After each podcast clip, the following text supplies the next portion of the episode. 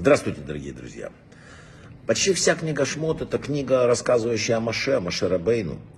И еще это книга, которая э, рассказывает нам, как ни странно, о том, что человек приходит в этот мир несколько раз – Вообще реинкарнация и возвращение человека в этот мир – это одна из основ иудаизма, которую все очень мало знают, считают это какой-то детской сказкой или еще чем-то. На самом деле без реинкарнации абсолютно не существует справедливости, не существует возможности изменения ситуации.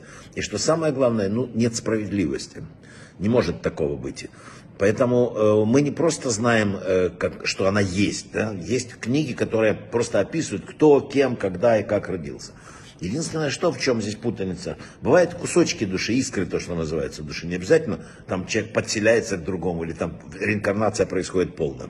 Это очень сложно, но давайте попробуем сегодня именно об этом, о вот этой мистике немножко поговорить, очень на простом языке.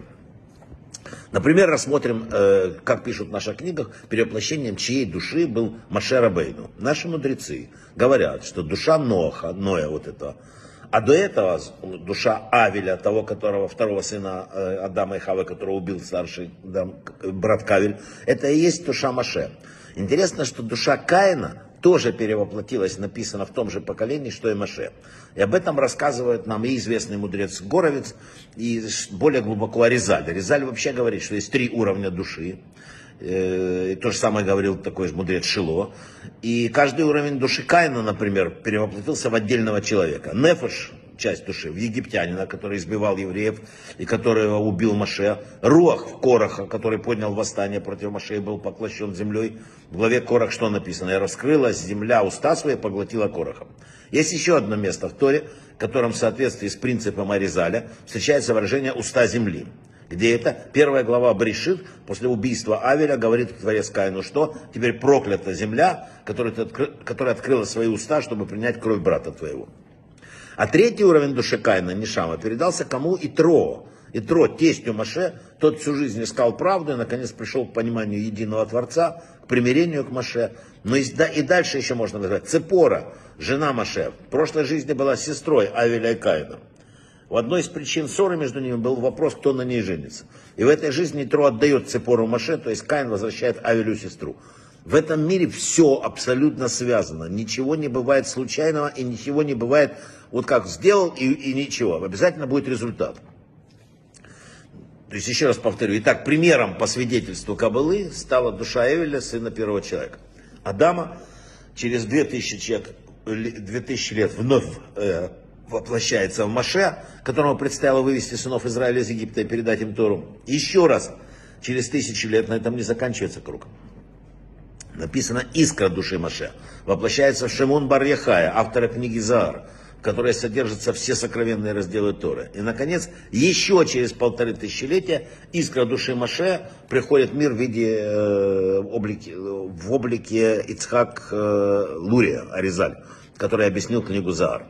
Женщинами сложнее. Женщина, написано, в принципе, завершает свой круг в жизни один раз, и ей достаточно этого. Но душа женщины очень часто тоже возвращается в этот мир вместе с душой ее мужа, чтобы в новом воплощении снова стали супругами. Хотя сама по себе она в перевоплощении не нуждается. Намек на этом написан в Торе. Если он женат, выйдет и его жена вместе с ним в книге Шмот. То есть ее душа выйдет из мира истины и вновь сойдет в земной мир вместе с его душой. Аризаль говорит, что душа жены вновь приходит в этот мир с душой мужа для его блага. Ей это уже не нужно. Это объясняет нам э, вообще на более глубоком уровне, что души мужа и жены не столько связаны между собой, сколько являются вообще единым духовным существом. Вообще, в, дальше, когда будет глаза Мишпатим, написано вот законы, которые объяснишь, и книга Зар говорит, что это вообще только об, о перевоплощении душ. Например, если человек нанес кому-то ущерб, не возместил, душе вернуться в этот мир, встретиться, еще раз такое же бывает. Э, бывает, что написано в э, тот день, когда человек уходит из этого мира, он получает новое перевоплощение. А бывает через тысячи лет. Душа не может войти в этот мир, только написано, пока прежнее тело не погребено, так не дают другого тела, прежде чем первое похоронят.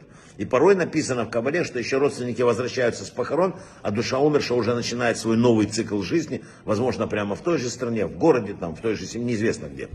В некоторых случаях перевоплощение через тысячи лет, там, как угодно. Э, написано, что Хайм Виталь писал, что те, кто злословят э, много в жизни, превращаются в камень.